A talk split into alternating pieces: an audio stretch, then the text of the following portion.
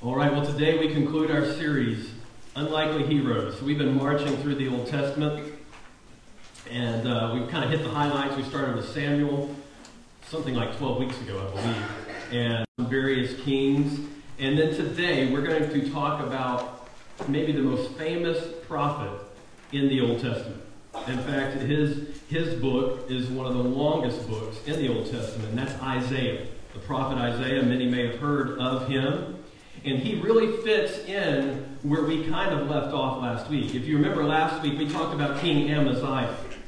And we talked about how he went, he was shorthanded on his soldiers, and so he went and he was tempted to compromise because he was looking for expediency.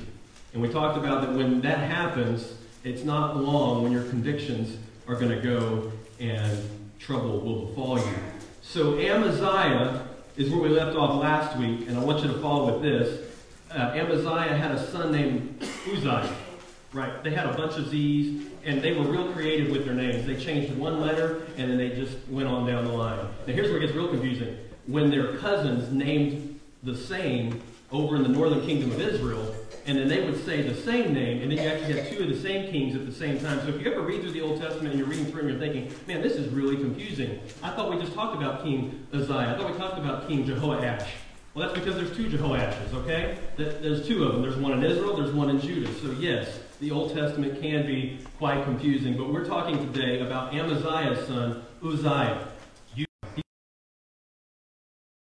Years. Manasseh was 54 years.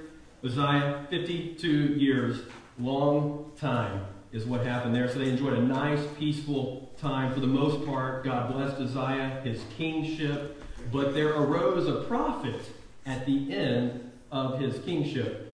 And it really became a time of change and a time of turmoil. And we'll dive into that a little bit more in a few minutes. A few, our world was rocked. We've made it through the baby years. We've made it through the preschool years. And they were tough years. I mean, tough years, okay?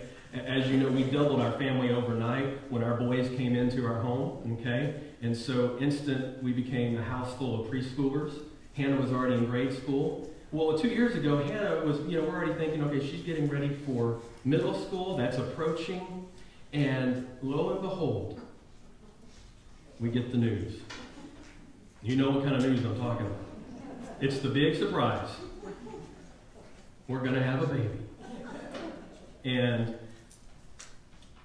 everything changed. As you well know, many of you who have, and some of you have had babies later in life, you know what I'm talking about. All right, and not that Jody's that old. Okay, I'm not, I'm not, I'm not throwing that out there right now. Okay, all right. She was after 30, but that's okay. She she did well. But let me let me just say, it was was it not?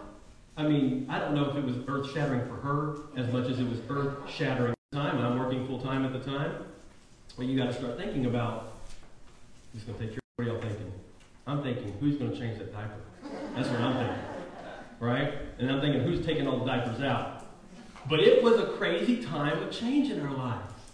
And, and uh, I kind of liked the way things were. We kind of settled in, and I thought it was, I thought it was nice. And God had other plans. Right? Amen. Amen. And so God used Philip to rock our world, to change our world, to throw everything upside down. And that's exactly what happened. I decided after that I needed to shave. I needed to look a little bit younger because, you know, I can't be in my mid 30s having, having another baby. So I decided to go ahead and do that. It was that or it was my approaching middle schooler. I wasn't which one, I was quite sure why I needed to look younger, but I went ahead and shaved it off. Because y'all probably don't know, but for about nine years, uh, I wore this little Abe Lincoln kind of beard thing.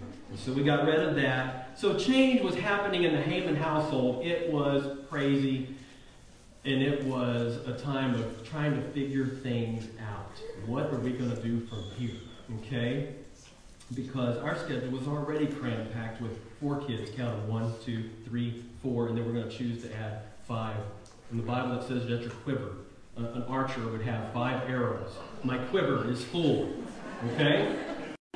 It's it's so change was kind of nice and steady and happy and hunky dory for quite a long time, and then came Philip. That's exactly. They had enjoyed 52 years of a nice king. He he prospered the nation. Everything was good, And then in Isaiah 6, verse 1, it says, In the year King Uzziah. With those few words, that changed everything in the nation of Israel. How many of you know that when a long tenured leader leaves, things change? The ground gets a little bit shaky. And what starts to happen, right? Anytime there's a void of leadership, a change of leadership, and we start to see this in the nation of Israel, things start to go a little bit crazy. You know, people who want more power start to jockey for more power. They start to want to fill in the gaps. Some are pure hearted, some not so pure hearted in their intent. And everybody's looking to, like, who's in charge? What's going to happen? Where are we going to go? What are we going to do? That's exactly where the nation of Israel is right now when God calls Isaiah to be a prophet. Isaiah 6, verse 1, changes upon him. Let's dive in. It was the year King Uzziah died that I saw the Lord. This is Isaiah speaking. He was sitting on a lofty throne, and the train of his robe filled the temple.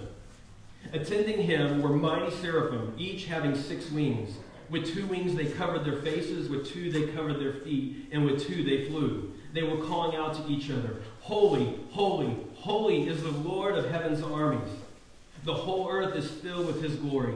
There, and the entire building was filled with smoke. Then I said, It's all over, Isaiah speaking. For I am a sinful man. I have filthy lips, and I live among a people with filthy lips. Yet I have seen the King, the Lord of heaven's armies. Then one of the seraphim flew to me with a burning coal he had taken from his altar, from the altar with a pair of tongs, and he touched my lips with it, and he said, See, this coal has touched your lips. Now your guilt is removed and your sins are forgiven. Verse 8.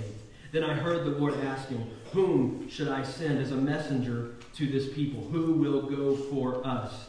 I said, Here am I, send me. Verse 9. And he said, Yes Go and say to this people, listen carefully, but do not understand. Watch closely, but learn nothing. Harden the hearts of these people. Plug their ears and shut their eyes.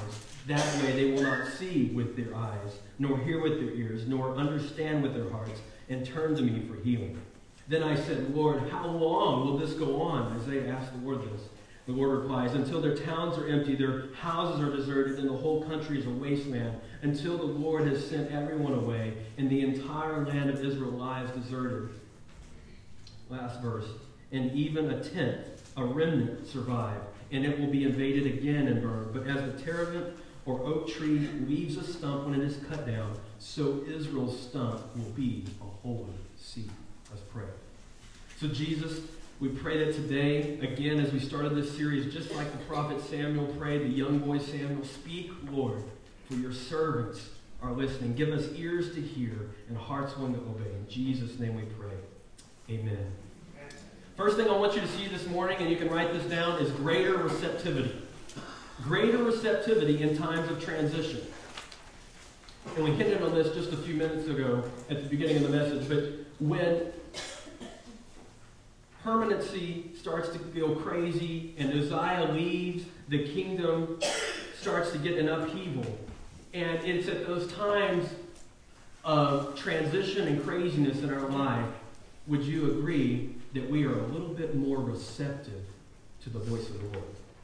Let me put it this way God uses, and he used this time, I don't think it's by accident that Isaiah hears the voice of the Lord in the king and the year that King Uzziah died. It's not an accident. It's because Isaiah, I believe, is more receptive. And God uses, hear me, God uses tragedy, He uses hurt, He uses separation to turn our hearts and our ears toward Him.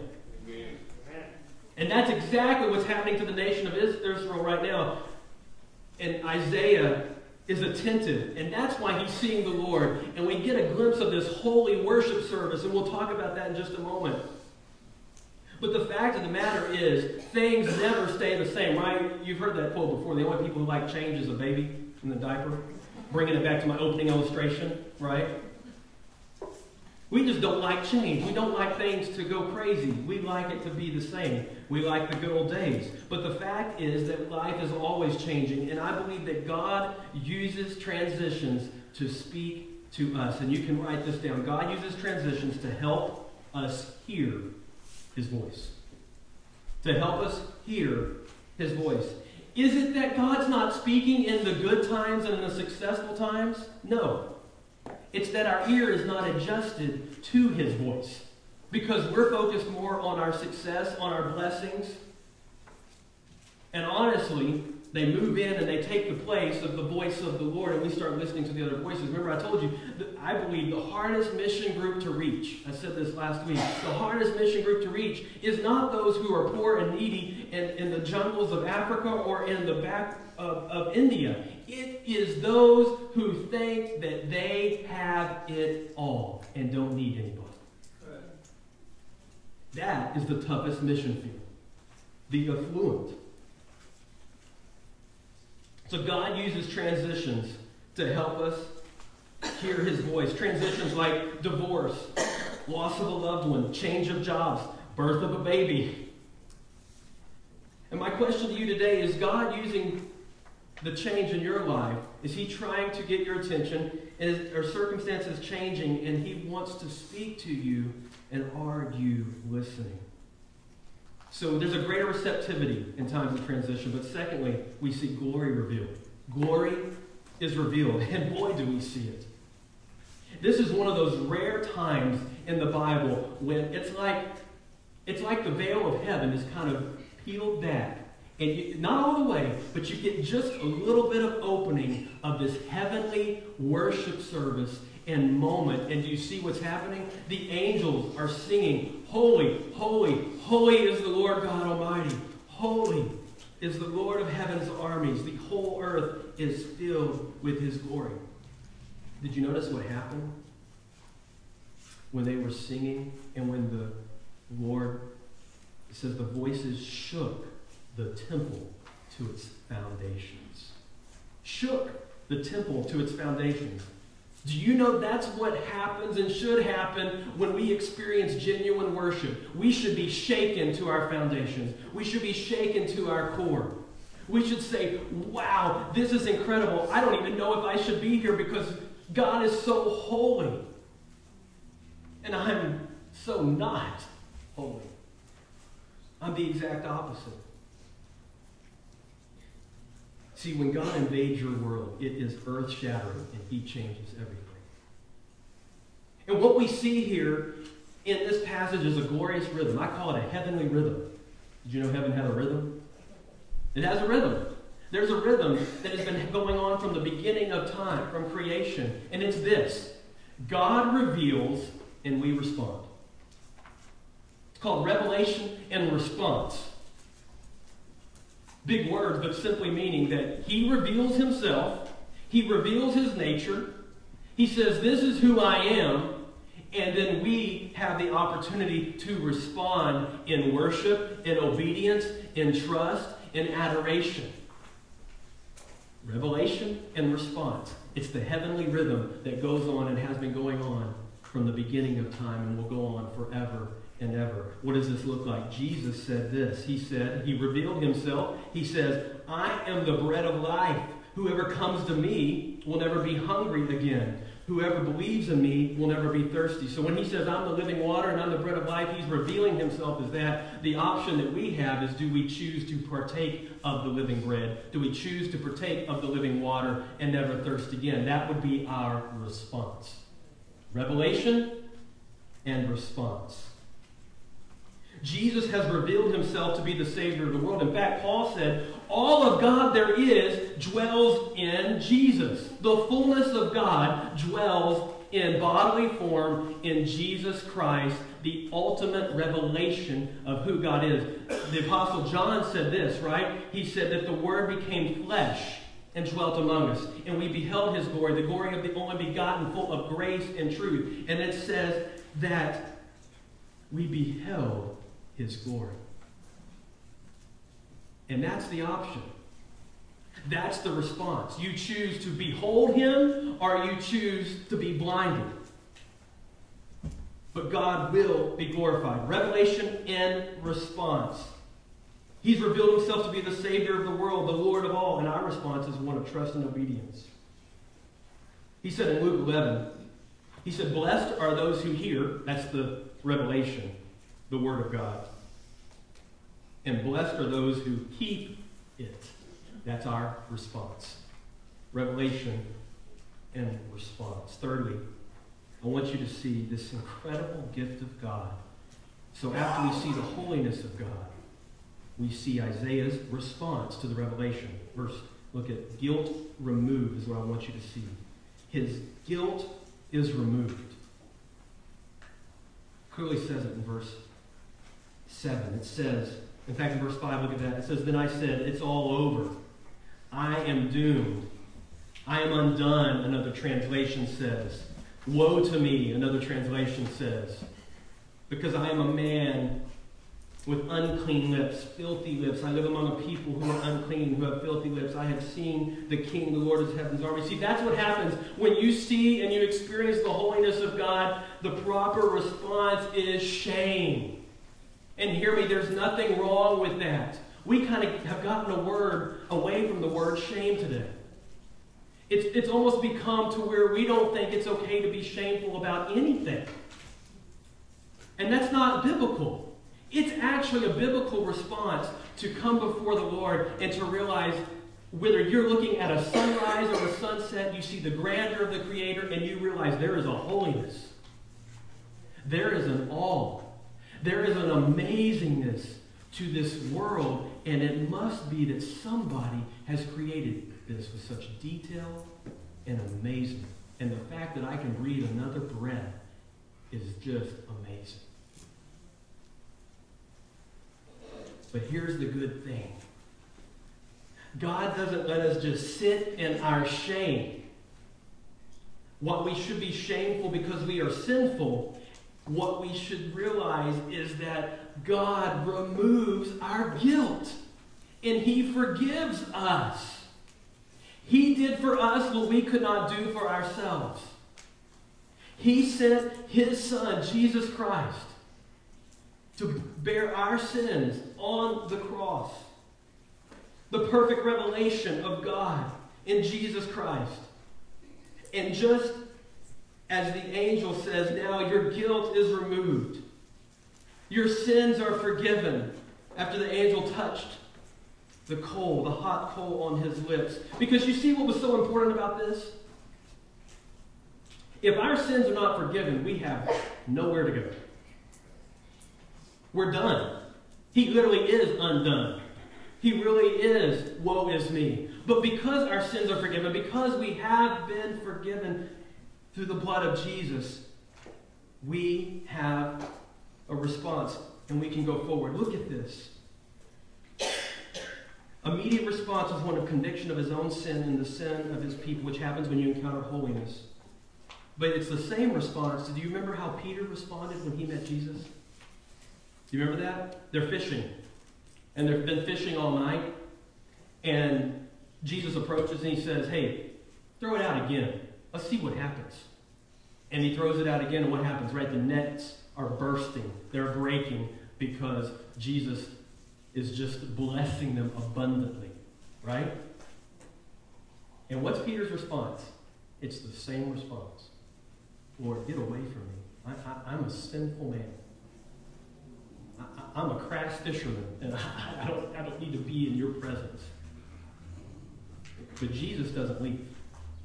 Jesus says, hey, from now on, you're not just going to fish for these dirty fish, you're going to fish for men and he changes his life and he gives him a purpose and a plan. And that's what Jesus does for us. He doesn't leave us in our shame and our sinfulness. No, because of the cross, he breaks the sin, he breaks the shame. And he says, Your guilt is forgiven. Now, here's the deal God's response to this confession of Isaiah is forgiveness in a future. And this is key. Hear me here, because I don't want you to get confused on this point, because it's very easy to. Forgiveness is instant, but purification is a process. You, you see, he, God was forgiving the sin of Isaiah, but he was at the same time purifying a prophet for his plan. And you can write this down. Purification is a painful process, and we can put double exclamation mark after that. What do I mean by that? I think we can all agree that we haven't reached perfection Amen? Right? On this side of eternity, we are not going to reach perfection. Okay? I hate to break that news to you. I know some of you have really been trying hard. It's not going to happen. Okay? And you just hang around me for two hours. I will testify to that to you. Okay? Perfection won't happen. But here's what can happen it's called purification, sanctification. And what it is, it's the process of becoming more like Jesus. I love Max Lucado's line on his book, Just Like Jesus. It says, Jesus loves you just the way you are, but he loves you too much to leave you that way. Amen? Amen? And isn't that the heart of a good father? That's the heart of a good, good father. The heart of a good father says, I love you, but what you're doing is not right. But what you're doing is not where you need to be. You're not where you need to be yet. And so I am going to continue to press in on you. I'm going to continue to prod. I'm going to continue to poke, even though it may hurt a little bit. Don't you think that the burning coal that just came onto Isaiah's lips was a little bit painful? Ouch. Yes, because God was purifying a prophet for his plan. And that's what he wants to do with you and with me. In order to purify yourself, you need to let the word in and the world out. Amen? If you want the quickest way, and there's, there's no quick way to purification, but if you want to get started the right way, get God's word in you and get the world out. Fourth, going is required. So after we have this confession, we have this forgiveness, we have this purification, we now see that going is required because what is the thing? In fact, the Lord asked this question he says, Whom shall I send as a messenger to this people? Who will go for us? Notice it's us there. I mean, it's not, I mean, you see a picture of the Trinity at this moment. You don't, you're not just seeing God the Father, you're also seeing pre incarnate God the Son speaking and saying, Who will go for us?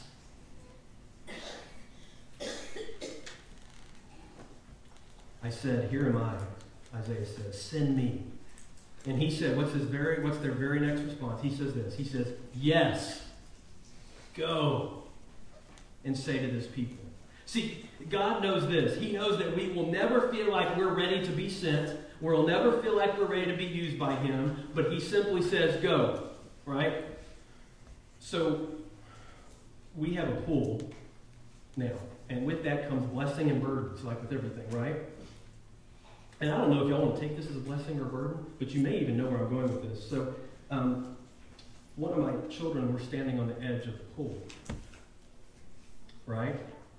And, um, or maybe in the diving pool. The details are getting a little fuzzy right now. But regardless, I remember the moment that they were pushed in by their sibling. I mean, pushed in, okay? And so you can imagine the pandemonium that ensued after that, okay? It was crazy, all right? But, but some of us, right, if, if, we're planning on diving for the first time or we're planning on, on making that plunge, sometimes you just have to get pushed in, right? And you can thank your brother and sister later for that blessing, right? I may have just stirred up the pot. Anyway, forgiveness. Forgiveness. That's what we need. Forgiveness. So that's how it is with us. I think so many times we say, God, use me, God, use me, God, use me. I want to be used by you. What do I do? What do I do? I'm waiting for details. And a lot of times God just says, go. And just to shove and say, dive in.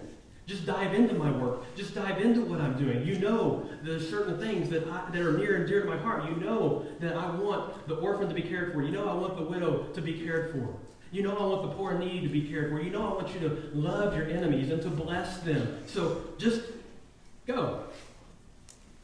In fact, in God's timeline and in work, it's the opposite of what we think. It's actually go, set, ready, right? We're used to ready, set, go. It's the opposite.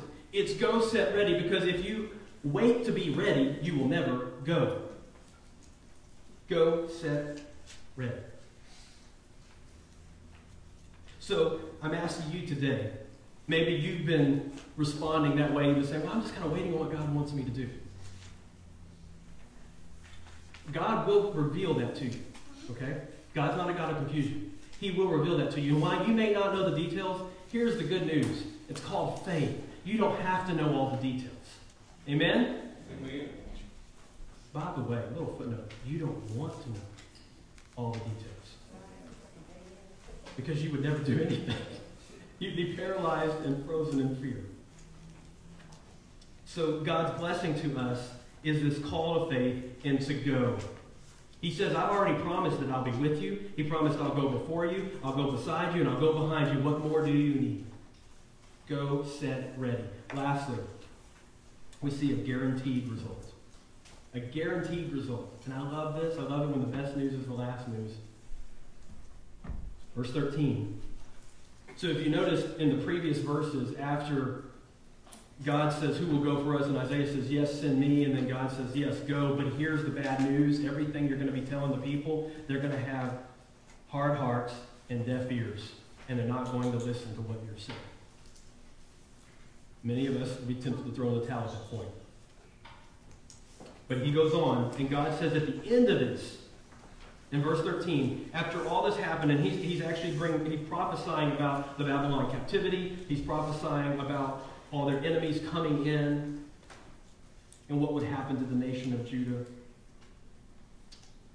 But he says this at the very end of his prophecy. He says, And even a tenth, a remnant, survive. They will be invaded again and burned. And that's bad news. But as a terebinth or oak tree leaves a stump when it is cut, so Israel's stump will be a holy seed. Can I tell you that a few hundred years later, that holy seed, that stump, that one from the line of David rose up. He was born of the Virgin Mary. He lived a sinless, perfect life. And he became the sacrifice for your sin and for mine.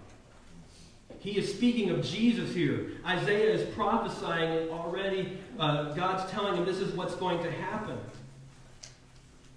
He says, Isaiah, it will be bad news. It's going to be a hard ministry. It's going to be a hard life for you. And, I, and that's just the way it's going to be. But here's the good news you're going to prophesy.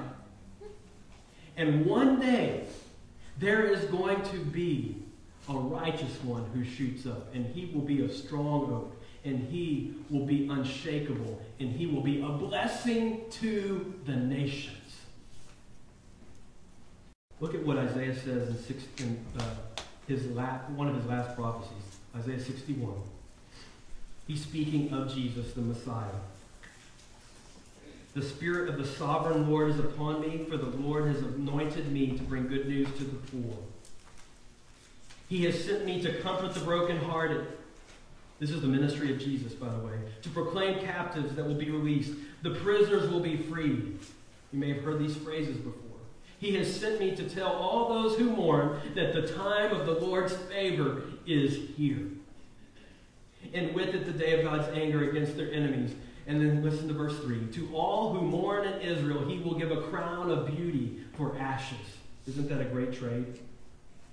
A joyous blessing instead of mourning. Festive praise instead of despair. In their righteousness, they will be like great oaks that the Lord has planted for his glory. Remember at the beginning when it said that the oak would be destroyed and there would only be a stump? Catch this. Stay with me on this. There will be a stump that remains and a holy seed. That holy seed is Jesus Christ. And as a result of his perfect life, sacrifice, resurrection, he invites all to come and find rest in him and follow him. And guess what they become? Oaks of righteousness living testimonies to the goodness and the faithfulness of our God. That's the good news. Let's pray.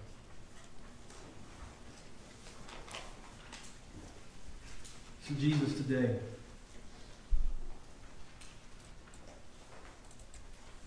I'm not sure exactly where each person is at today, but I do know this from your word. I know that we all need our guilt removed.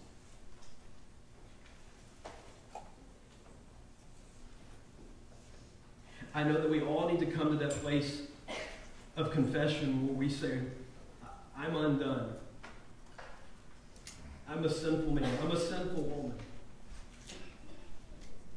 But just as John Newton said, and I quoted the last two weeks, he said, Two things I know. I am a great sinner, and Christ is a great Savior.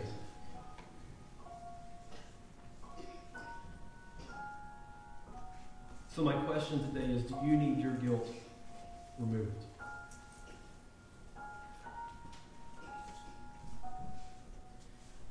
Had a lady come into my office a few weeks ago with incredible guilt. But she left with the peace and the forgiveness of Jesus.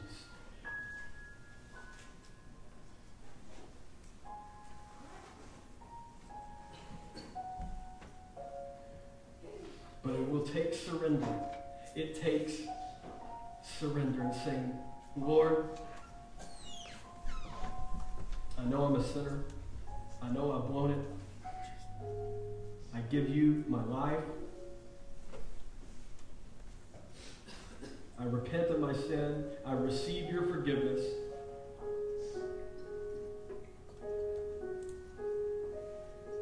I give my life to you, Lord.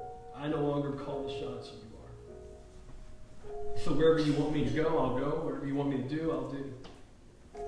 And I'll be an oak of righteousness for your name's sake. I will stand strong. I will let my roots go down deep into your word. And I will be a testimony. Even in the midst of the trial and the transition and the tragedy of life, I will stand strong because of you.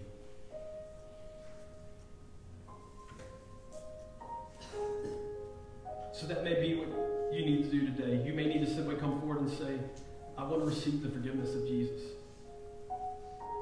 And I want my guilt removed. For others, it may be that going is required. It may simply be that you need to follow in obedience to what the Lord is already prompting you to do.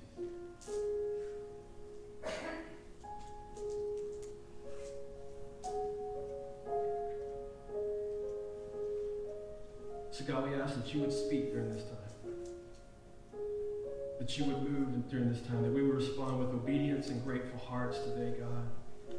That we would not